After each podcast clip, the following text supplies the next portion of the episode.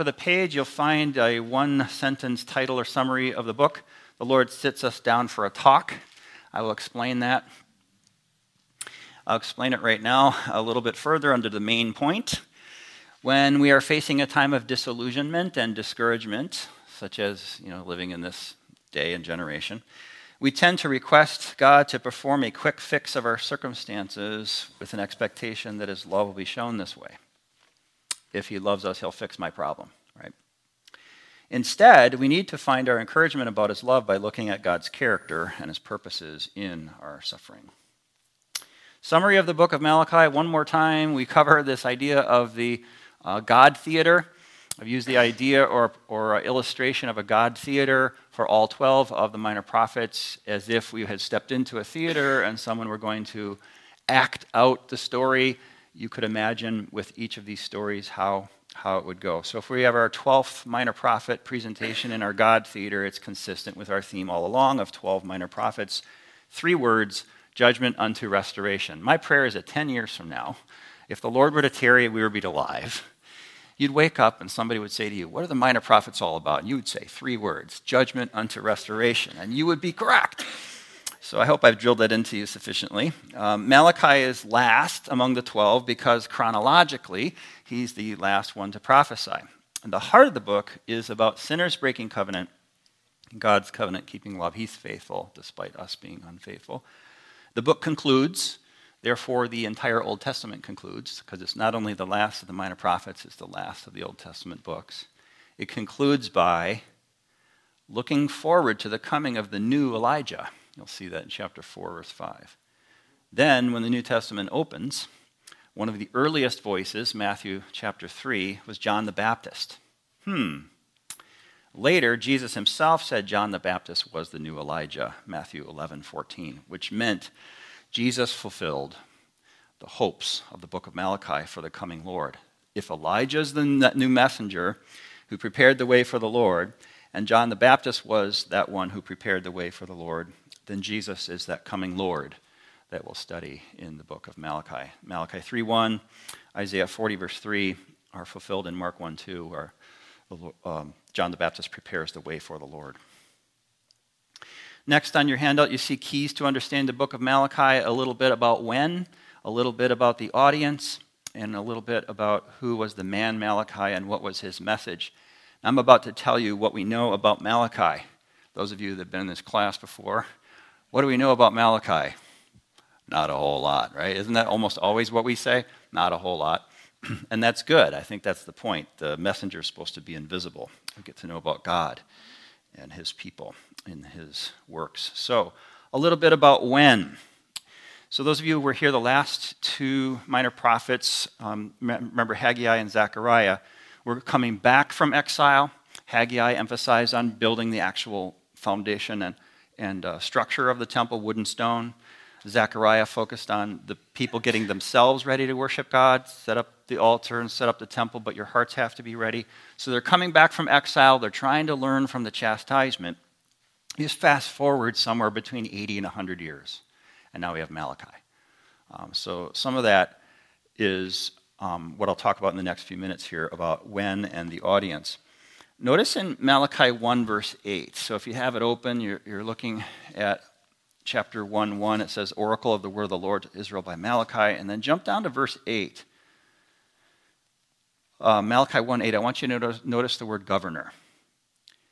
When you offer blind animals in sacrifice, is that not evil? And when you offer th- those that are lame or sick, is that not evil? Present that to your governor.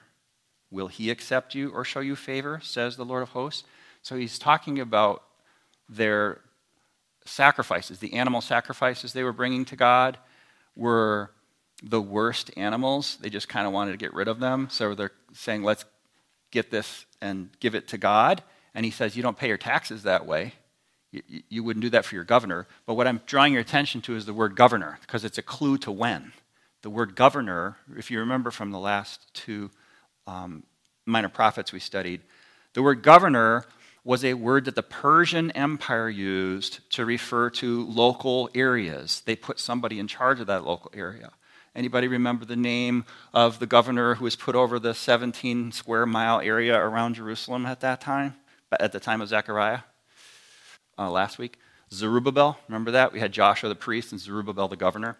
Well, we still have this, this title of governors at the time of Malachi 80 to 100 years later. So that's our first line under when. After Persia had established local governors. Okay? The word governor was a technical term from the Persian Empire. The time of the preaching of Malachi must have been after Persia conquered Babylon and established local governors. So the office of governor was established by the Persians who had overthrown Babylon during Judah's exile in Babylon. Remember, Babylon came and took um, the people from Jerusalem away to Babylon as prisoners of war. They then were overtaken. Babylon was overtaken by Persia. So Persia kind of inherits these Jewish exiles, right? So, so they're under Persia now. So it also must have been after the time of Ezra and Nehemiah, since the, the, the time of the prophesying of Malachi mentions the same problems that Ezra and Nehemiah mention, namely, believers marrying unbelievers, which we'll cover today, failure to give God 10% of their income, not keeping holy the Sabbath, corrupt priests, unfair treatment of others through holy, unholy living. So the, the other prophets, Ezra and Nehemiah, wrote after the return from captivity. So Ezra came home in the second wave of exiles returning, and he wrote about rebuilding the altar and the temple. Nehemiah came home in the third wave of exiles returning home and wrote about rebuilding the city wall. And he served twice as governor of the area. So Ezra and Nehemiah led the people to dedicate the finished city wall and celebrate the Feast of Booths and make other reforms for worshiping God and serving God in holiness. So it seems like it was about that time or after that time as well. So about the timing. Number two, under when, is after the temple was rebuilt. So you need to understand that as we approach Malachi the temple has been rebuilt. So the timing of the writing of the book of Malachi, the timing of the preaching of Malachi to the people must have been after the rebuilding of the temple was finished. Um, that would be 515 BC, if you remember, when the temple was done. In fact, it seems like Malachi wrote considerably later because it would have taken time to develop Malachi's concerns. When you're all excited about a dedicated, freshly, recently dedicated church building, everybody wants to come. It's really neat.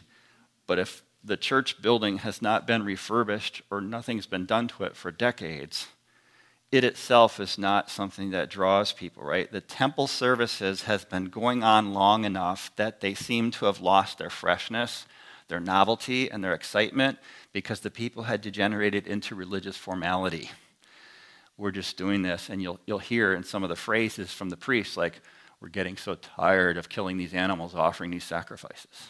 Right? So that kind of religious formality and weariness only comes after you've been doing it a while. So after the temple was rebuilt and decades later, and it fits with the time schedule that we know.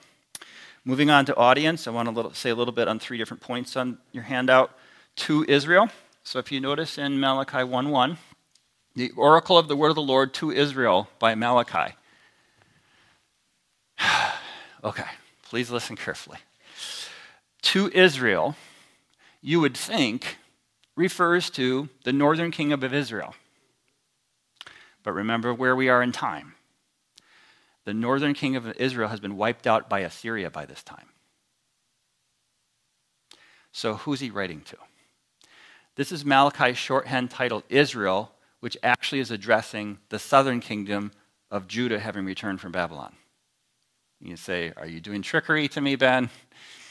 No, I'm trying to help you understand where we are and why it is that way. The time stamp was after the exile in Babylonian captivity, so it had to mean that the audience was actually Judah returned from exile. I'll just give you a quick illustration. Historically, America, if you go back enough in history and time, the word America referred to all of North and South America, the two continents together. But if you say some, to someone today, anywhere in the world, America, what do they think? The United States of America, which is a very small sliver compared to the two giant continents, right? That's just one quick illustration. I could give you more, but this word Israel refers to the people who had come home from Babylon after, and, and that happened, you know, 80 to 100 years earlier. So, to Israel refers to, in general, more generically, God's people, Israel. Okay? Number two, Israel prefigured, the word Israel now, actually prefigures the Christian church. So, the audience of Malachi is you. It's written to you, it's for you, it's written to you. We, we are the people of God, we are the Israel of God. Uh, Galatians 6:16, peace and mercy be upon the Israel of God. So as we study, we need to remember Israel is the Old Testament picture of the Christian church, and it's a word from God to Israel, that is, all of God's people.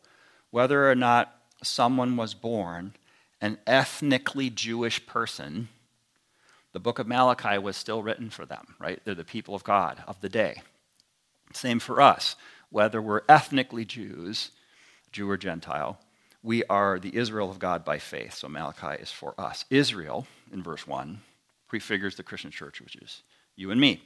Number three, under audience, the original audience of Malachi was suffering in declining times. Does that sound like you?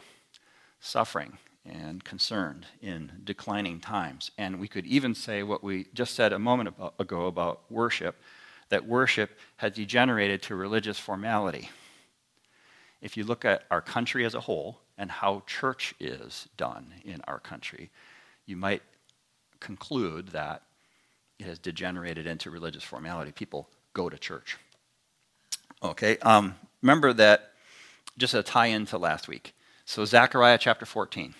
Remember how we ended with the glorious picture of God's promise of wonderful things to come, right? Here we are 80 to 100 years later um, there doesn't seem to be any sign of the glorious things to come that Zechariah ended with. So as a result, the people were naturally growing disheartened. In fact, the people to whom Malachi is speaking right it has started to doubt God's covenant love for them. In their doubting, their religious practices became meaningless rituals. We should probably do this, but we know that God's not really helping us. Who are they? Just zoom out and look at the entire world at that time. You have the Persian Empire, which is huge. Many, many governors, right? Have this one tiny little slice of 17 square miles, and you have one little governor over it. You have one little people who have managed to rebuild their temple and their city, and they're bringing animals to worship this God, but the God supposedly of all the heavens and the earth isn't really doing much for his own people. It seems like he's blessing Persia, to be honest, the Persian Empire. He's not really blessing us. So if you look at it outwardly, you can see how they would grow discouraged, discouraged, and their rituals to worship this God might become nearly meaningless because they didn't see him as a powerful God working on their behalf. Uh, they also were not aiming at godly living, which we'll address today. And on top of all their concerns spiritually, if you look at it economically, they were living in a time of pain a time of economic recession. The original audience of Malachi was living during declining days in all these ways, as the additional audience of Malachi can relate. That's you. Remember, you're the additional audience of Malachi. We can relate to declining times. So Malachi understands what we're facing. God himself understands what we're facing. Um, so that as the audience to be encouraged. Next section on the handout Who was the man Malachi? What was his message? Remember, the name Malachi means messenger, so that's point one the messenger who brought the message. My messenger, it's God Himself who's speaking uh, through His prophet. We've seen that in all the prophets, so here it is again. He's an official prophet, official messenger from God, bringing God's word. So let's never forget that's God speaking. Number two, the importance of the message.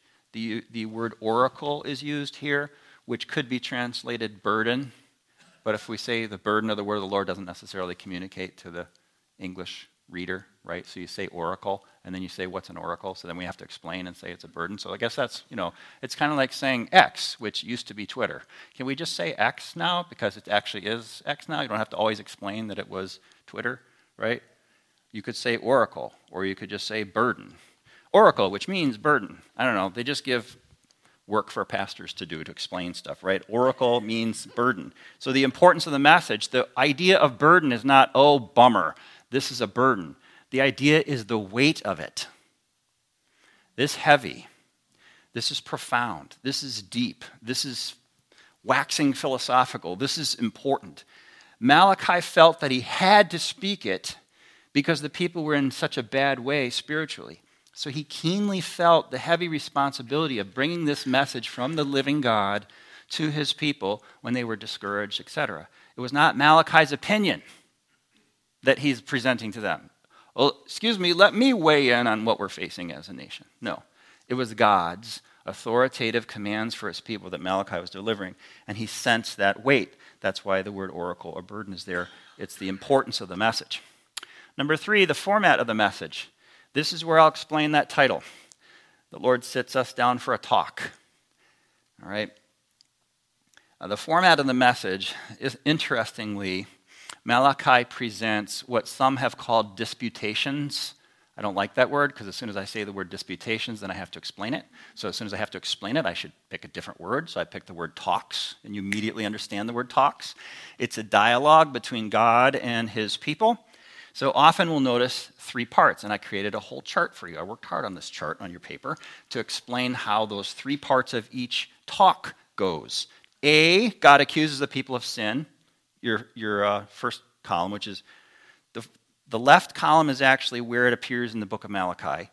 The second column is God accusing his people. The third column is the people's response, where they dispute. That's from the word disputations. God accuses them and they say, No way. No, no, no, no. We're not guilty of that. They talk back. They reject God's uh, accusation. They dispute it, okay? They ask how. And then the, the next column, the far right column, is how God proves his case. He defends his case. The disputation is over, and God says, I'm right. you, uh, you are guilty of these sins, right? So here's what's fascinating. This is why I'm going to set up our class today this way and next week. Because out of the 55 verses of the book of Malachi, 47 verses are spoken by God. Let's run that past you again. Out of the 55 verses of the book of Malachi, 47 are spoken by God. I don't know if you've done this kind of thought and calculation with regard to your whole Bible, but this proportion 47 verses out of 55 verses, this proportion of God Himself direct speaking is the top of all the 66 books of the Bible. There's no other book of the whole Bible that has more of a proportion of God direct speaking than the book of Malachi. All right, so I just wanted to draw that to your attention as we introduce it, the format of the book. And we'll talk about these talks or dialogues in a moment. Number four, the topics of the message. He wrote about public worship. He wrote about personal morality, uh, such as marriage. We'll talk on marriage today. And he talked about the vivid picture of the end of the Old Testament uh, to look ahead to Elijah. That's the topics worship, holy living, the end of the Old Testament. Number five, the relevancy of the message. Just as the message applied to the people of God, the Old Testament original audience of Malachi, who we could call Israel, so also the message applies to all the Israel of God, which is us now, the by faith people of God, the church, the New Testament people of God, the Israel of God. So always this book is relevant to you and to me uh, through Christ. And then number six, the last one, the surprise of the message. um, people who were discouraged were forgetting or doubting that God loved them. And God's love comes across loud and clear. In fact, it's the lead off important um, message from God in the book. I'll prove that here, uh, verse 2. Right, right after he says the burden or oracle, the word of the Lord to Israel by Malachi says, I have loved you, says the Lord. The first thing said, right? You have a sit down coffee meeting with somebody all right, so what are we here to talk about? First thing they say is, I have loved you, right? This is the lead off. This is the top thing, the most important thing. It is the surprising message. People who are not so sure that God was on their side get the strong message right off the top, and then it's explained throughout the book. So I wanted you to understand the, the surprising message of the book. Now we're ready for the chart. Let me take you back to last week, so or the last two weeks. Remember, ah, the last three weeks. Sorry, we, we did three weeks on Zechariah. Zechariah had this unique format that is only present for Zechariah. Anybody remember what that was? What were, what were those things that we looked at, eight of them in the book of Zechariah, that only Zechariah had? Two words. Like night visions, right. So we had night visions. It's a structure that's only in Zechariah. Just like Zechariah wrote night visions, Malachi wrote a set of talks with God, disputations with God. So I wrote it just above your chart there. Like Zechariah wrote a night, set of night visions, Malachi wrote a set of talks with God. So I wanted to explain these talks with God before we move on to the overall structure and, and work our way through the book. So let's go through this chart by looking at the seven times the word how appears. All right? So we'll notice by doing this the attitude of the audience of Malachi, the attitude of the mind of man. Man considers himself superior to God. We can always quickly put God in our courtroom and call God to our account, right? Man believes that he or she can measure God. So notice the word how in verse 2. This word how will appear seven times in these talks or disputations, even in your English Bible. And I know I changed the words on the last one on our, on our chart, but you get the idea. In each case, it expresses the mindset of challenging God, challenging the statement from God, and demanding that God explain himself to us. Okay, so let's look at number one. The word how in chapter 1, verse 2. When God said, I have loved you, it was actually an implicit accusation that the people were doubting God's love. I know you walked into this coffee meeting thinking that I don't love you, but shame on you because I have loved you. Right? That's kind of the whole context. It's corrective, it's accusatory, it's saying, You have doubted my love when you have no good reason to doubt my love. Right? The people responded, it proved this. What did they say in response? Let me read it to you. Verse 2 I, I have loved you, says the Lord. But you say, How have you loved us? You, see, you sense the challenge, pushback from the people to God? That's the point I'm making throughout the whole chart the pushback from the people, right? They asked how God has loved them, and it's a bitter complaint about the way the people felt that they've been treated by God. And as a result, they had this religious worship that was formal, empty, weak, and they were satisfied with this sort of worship. Time to go to temple, time to go home. They're a weak nation one small section of the giant Persian Empire, God had not prospered them. The implication is if God really did love them, he would remove their problems and make them rich, make them powerful, make them large like the nations. Number two, now we're jumping to uh, chapter 1, verse 6, where the word how appears next. It actually appears twice under my chart, number 2, verse 6, and again in verse 7. Those are the two instances that we're looking at now. Um, chapter 1 6, when God said they despised his name, the people responded by asking, How have we despised your name? He answers, They had been offering blind, crippled, or diseased animals and sacrifices. They gave God the animals nobody else wanted. On top of that, they complained about being weary of serving God. Not a good attitude for God's people. Then again, the next verse, verse 7, chapter 1, verse 7, you look for the word how again. God explained that they were offering polluted food on God's altar. The people again responded, how have we polluted you? The gall of asking how. Right? They're bringing deformed animals instead of the best animals, and yet they saw themselves as performing their duties perfectly. How dare you? We're bringing animals. What do you want from us? Is kind of the tone. Moving to number three in my chart, Malachi 2, 10 to 16, the word how appears because the, God accused the people of wearying God with their words. The people said, How have we wearied you with our words? God explained how. The people have been blaming God for the way he's managing the world. As they look at the world, the good people themselves are suffering misfortune, while the bad people, everyone else, were being blessed by God. Let me read the whole verse, chapter 2, 17. Listen carefully. You have wearied the Lord with your words, but you say, How have we wearied him? By saying, Everyone who does evil is good in the sight of the Lord, and he delights in them or by asking, Where is the God of justice? Did you catch it? God seems to prosper the Persians. He's not prospering us. We're in worship, we're bringing our animals. Persians are out there doing all kinds of crazy, wicked stuff. See, the flaw in their thinking was that they considered themselves the righteous when actually they're acting wickedly. You don't want to ask for God's justice when you're acting wickedly. You want to ask for his mercy and grace, right? They had received God's mercy and grace. He was being very patient with them. He was receiving this terrible worship from these deformed animals, and he was confronting them about it ever so calmly through prophet Malachi, right? They should have a thankful attitude and straighten it out instead of a demanding attitude. How have we wearied you?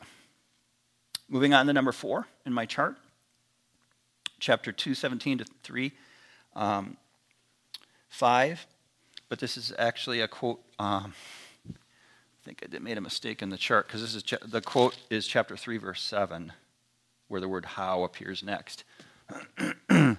God accused the people of turning aside from his statutes and needing to return to him, but the people responded by asking, How shall we return? And the attitude of the people is again exposed in their reply. They're not in need of some basic lesson of the actual steps of repenting and returning to God. They already knew how to repent and turn to God. They just weren't doing it. Why were they not doing it? Because they didn't see the need to repent. Remember, they saw themselves as righteous. So they're already being as close to God and as obedient to God as they could possibly be. They already done everything they possibly needed to be done, so what are you talking about, Lord God? Right, that's their response. Number five in our chart, the word how appears in chapter 3, verse 8. God said they were robbing God, but again, the people showed a bad attitude by responding, How have we robbed you? The attitude of the people was that they had done everything correctly in terms of their finances. They desired to defend themselves from the accusations, so they asked God for specific examples of where they robbed God. The idea was that they would quickly disprove God's examples and show themselves to be models of providing to God everything they're supposed to provide to God. So they answer, God answers in five words. It's kind of like he's getting fed up. He answers rather curtly or briefly. Look at the end of uh, verse 8, chapter 3, verse 8. How have we robbed you? in your tithes and contributions. know, it's kind of like, oh, yeah, that. He got him, right? He's explaining. Moving on to number six, the last one in my chart, the word how, chapter 3, verse 13. Here God said they had, hard, they had said hard things against God. But the people, one last time, responded by asking, guess what? How have we spoken against you? All along, the people in speaking against God by questioning his love, dishonoring his name, defiling his sacrifices, attacking his justice, questioning his commands, and withholding his tithe. However, they considered their own words and thought their words were quite appropriate. Thank you very much. They're astonished to hear that God had concerns about their words. And the words of the people is seen even down to today. Remember, the audience is not just Malachi's original audience, but also us today. People in churches today are not in open rebellion against God. They come to church, right? They don't deny that they should give donations to church, but they're operating on the false assumption that, you know, if you look back over the last few decades, I've given donations to church plenty of times. What do you want from me, right? Uh, I've always been true to God all along. Um, these are not people who rise up, shake a fist at God, and say, We will never be loyal to God. That's not what they're doing. They're in church, they're the ones who are in the worship services, right? It's a lot more subtle. They're in established churches. They're not people who say, I'm never going to darken the door of a church again. These are the people who do worship God. They've convinced themselves that their worship is as pure as it ever needs to be, that God is pleased with them. Why wouldn't He be? If God is not pleased with them, then maybe God ought to think differently about it. How could I not be pleasing to you? They might want to say, right? I've been strict in my attendance to services whenever there's not golf going on. There's, bodies are in the, pews, and it was God's contention that their hearts were far from Him. Their words were far from the ceremonies. They were meaningless.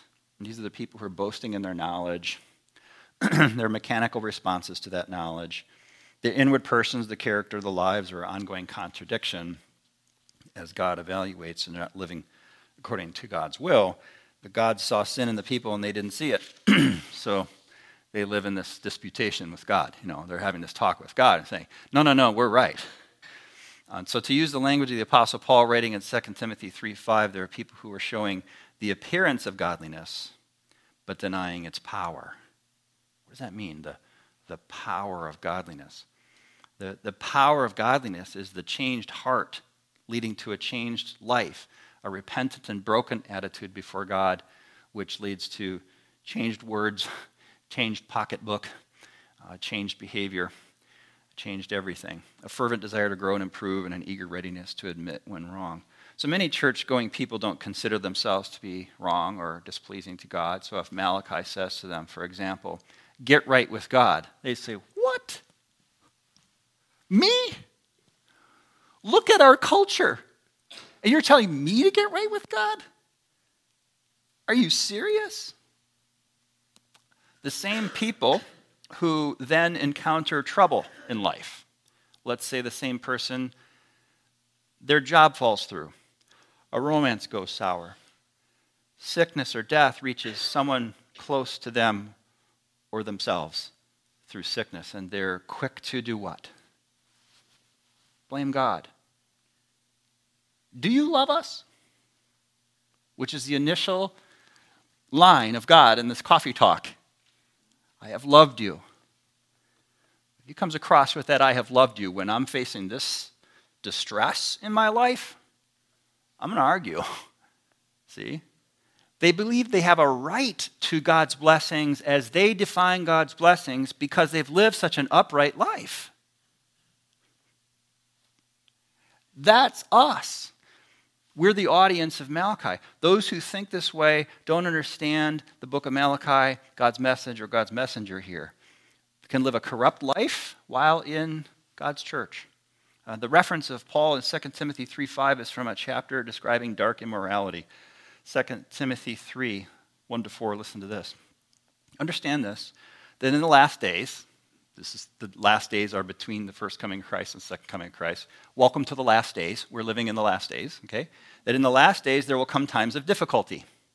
For people will be lovers of self, lovers of money, proud, arrogant, abusive, disobedient to their parents, ungrateful, unholy, heartless, unappeasable, slanderous, without self control, brutal, not loving good, treacherous, reckless swollen with conceit, lovers of pleasure rather than lovers of God, having the appearance of godliness, but denying its power. 2 Timothy 3 1 to 5. And Malachi said, Amen. Right? That's exactly what Malachi was saying. And Paul's saying it with other words. It's the same message, right? And all the people said, Malachi said amen, but what did all the people say? They don't say amen. All the people say, How have we been like this? See? It's, it's very relevant. The relevance of Malachi is profound. We have materialism, we have arrogance, we have thrill seeking. Why would somebody tie their body to some bungee thing and come down? And if the bungee doesn't work right, you can sue them. No, you can't. Your family can sue them because you're gone. Right? Thrill seeking is completely irresponsible, right? Wasteful, selfish, and we're not talking about the wider culture.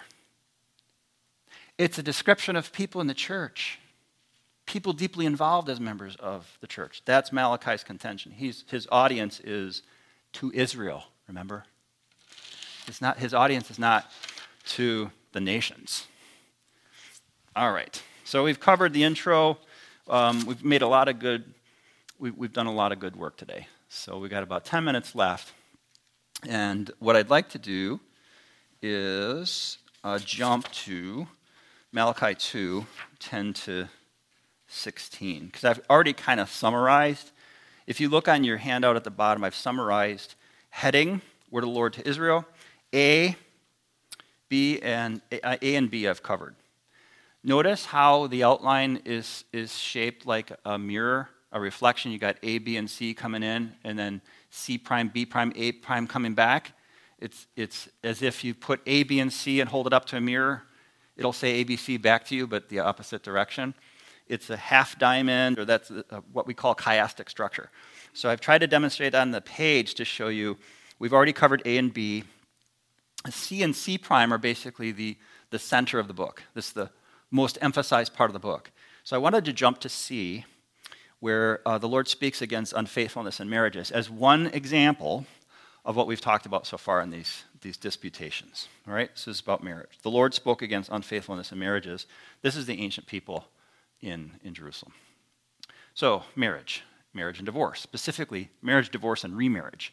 What was happening was the Jewish people, the people of God, who had returned from Babylon, people of Judah, men, were divorcing their Jewish wives who were believers in God and they were worshiping God together. And they were divorcing their believing wives and marrying some hot thing from another nation, okay, that didn't believe in God at all. Um, they were divorcing and remarrying, okay? So he's addressing this. But more than just those with the more flamboyant illustration of that, but even, even people who um, wouldn't necessarily remarry like that, but we're getting divorces. So, marriage and divorce is a foundational area that reveals the status of a person's walk with God, the status of the nation's walk with God, the church in their walk with God. What's higher in, in terms of commitment than marriage? What's more official, more solemn than the vows that are taken at marriage? Right? What's a longer commitment? than the lifetime commitment of, of marriage. What's a more all comprehensive commitment than marriage? I mean, you go to have a roommate and you're like, okay, this person could get in my stuff when I'm not here. But when you're in marriage, like this person co owns my vehicle and my house and all my, my money and my life, right? So, what other commitment involves you, the other person, government, and God? I mean, this is huge. Marriage is huge, right? And here's the interesting thing Apparently, a person can wake up one morning and simply decide to walk away from marriage. I don't know if you realize that this happens, but a person could just wake up one morning and say, um, I'm done. And because that's true, it dishonors God. And because it's happening, we all suffer as a society. And what's the cause? Nobody talks about this. Malachi talks about this for all these verses now Malachi uh, 2 10 to 16. What's the cause? spiritual unfaithfulness to God because they want to say it's okay. I can wake up one morning and say, I'm done. So Malachi 2 10 to 16 contains some of the most forceful teaching on divorces from two believers and remarriage to unbelievers as anywhere in the Bible. So here we go. Uh, Malachi 2:10. Have we not all one Father? Has not one God created us? Why then are we faithless to one another? profaning the covenant of our fathers. Judah has been faithless, and abomination has been committed in Israel and in Jerusalem. For Judah has profaned the sanctuary of the Lord, which he loves, and has married the daughter of a foreign God. May the Lord cut off from the tents of Jacob any descendant of the man who does this, who brings an offering to the Lord of hosts. And this second thing you do you cover the Lord's altar with tears, with weeping and groaning, because he no longer regards the offering or accepts it with favor from your hand. But you say, Why does he not?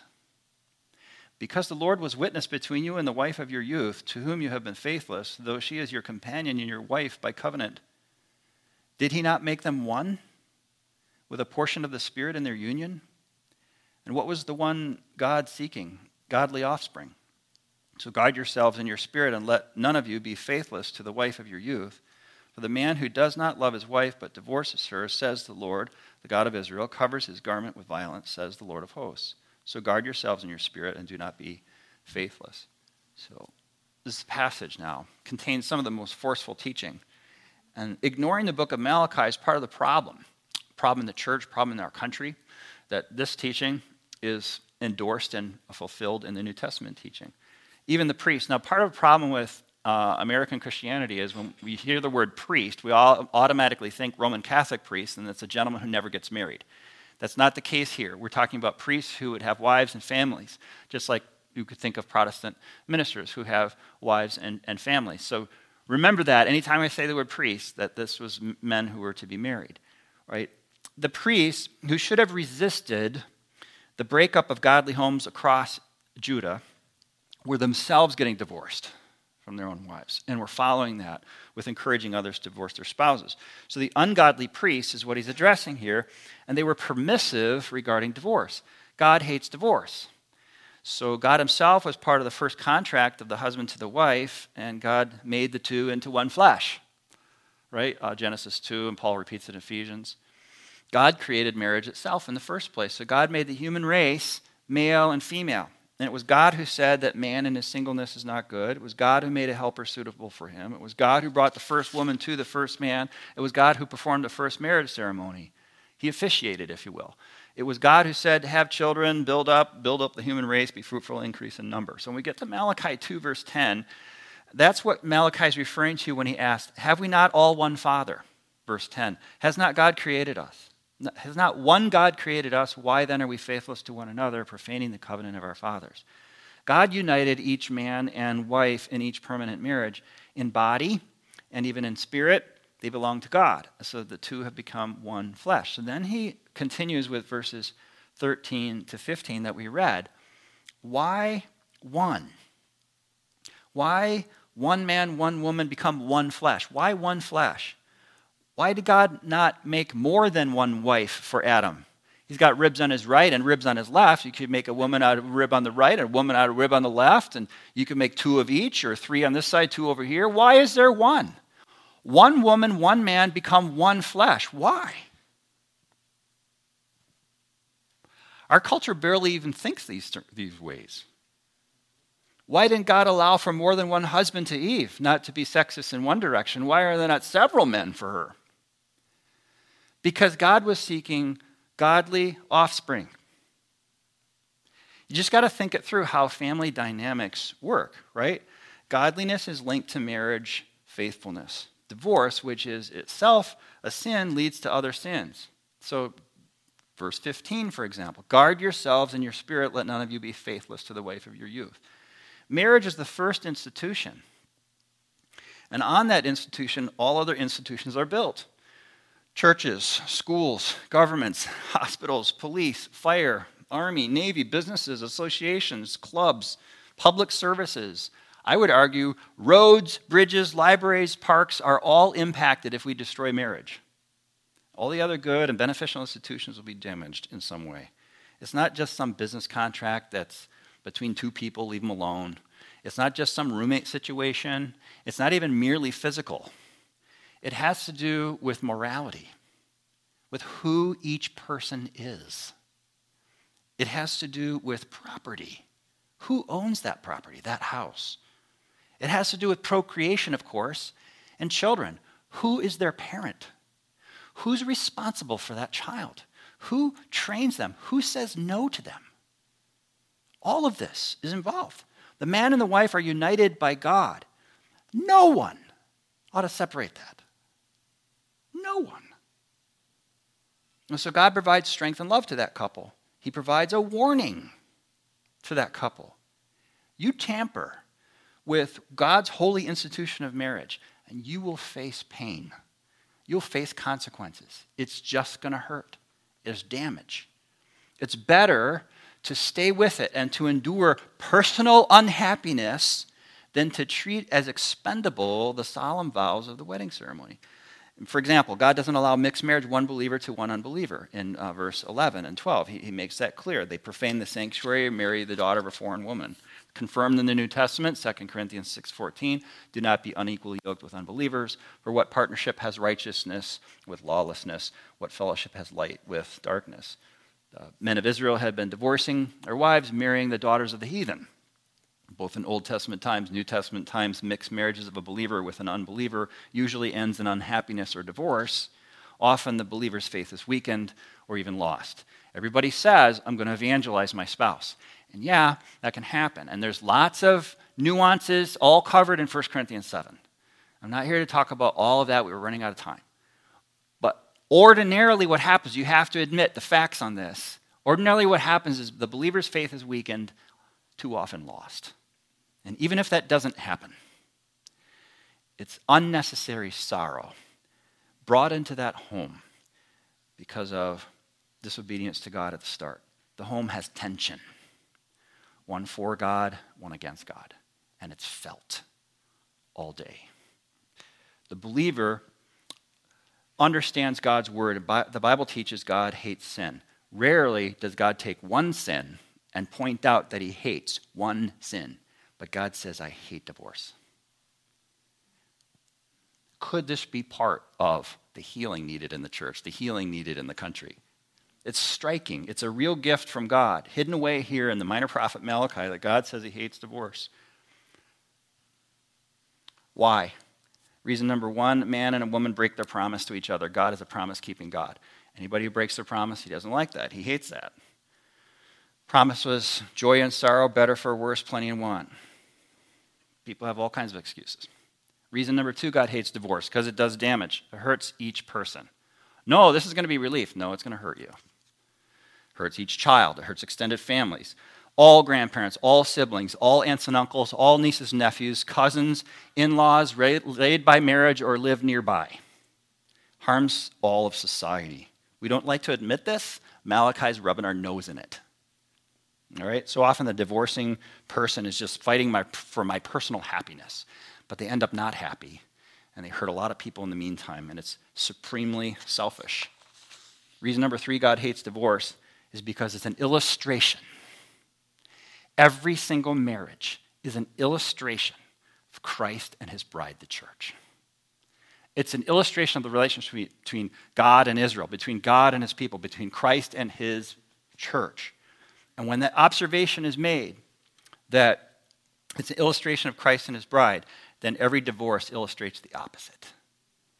Every remarriage illustrates that a believer could go ahead and divorce God and follow another God, which isn't true. So, from the book of Genesis to the book of Malachi, to Second Corinthians, and the book, of, uh, you know, the whole New Testament, we see marriage has to be taught as a view from God.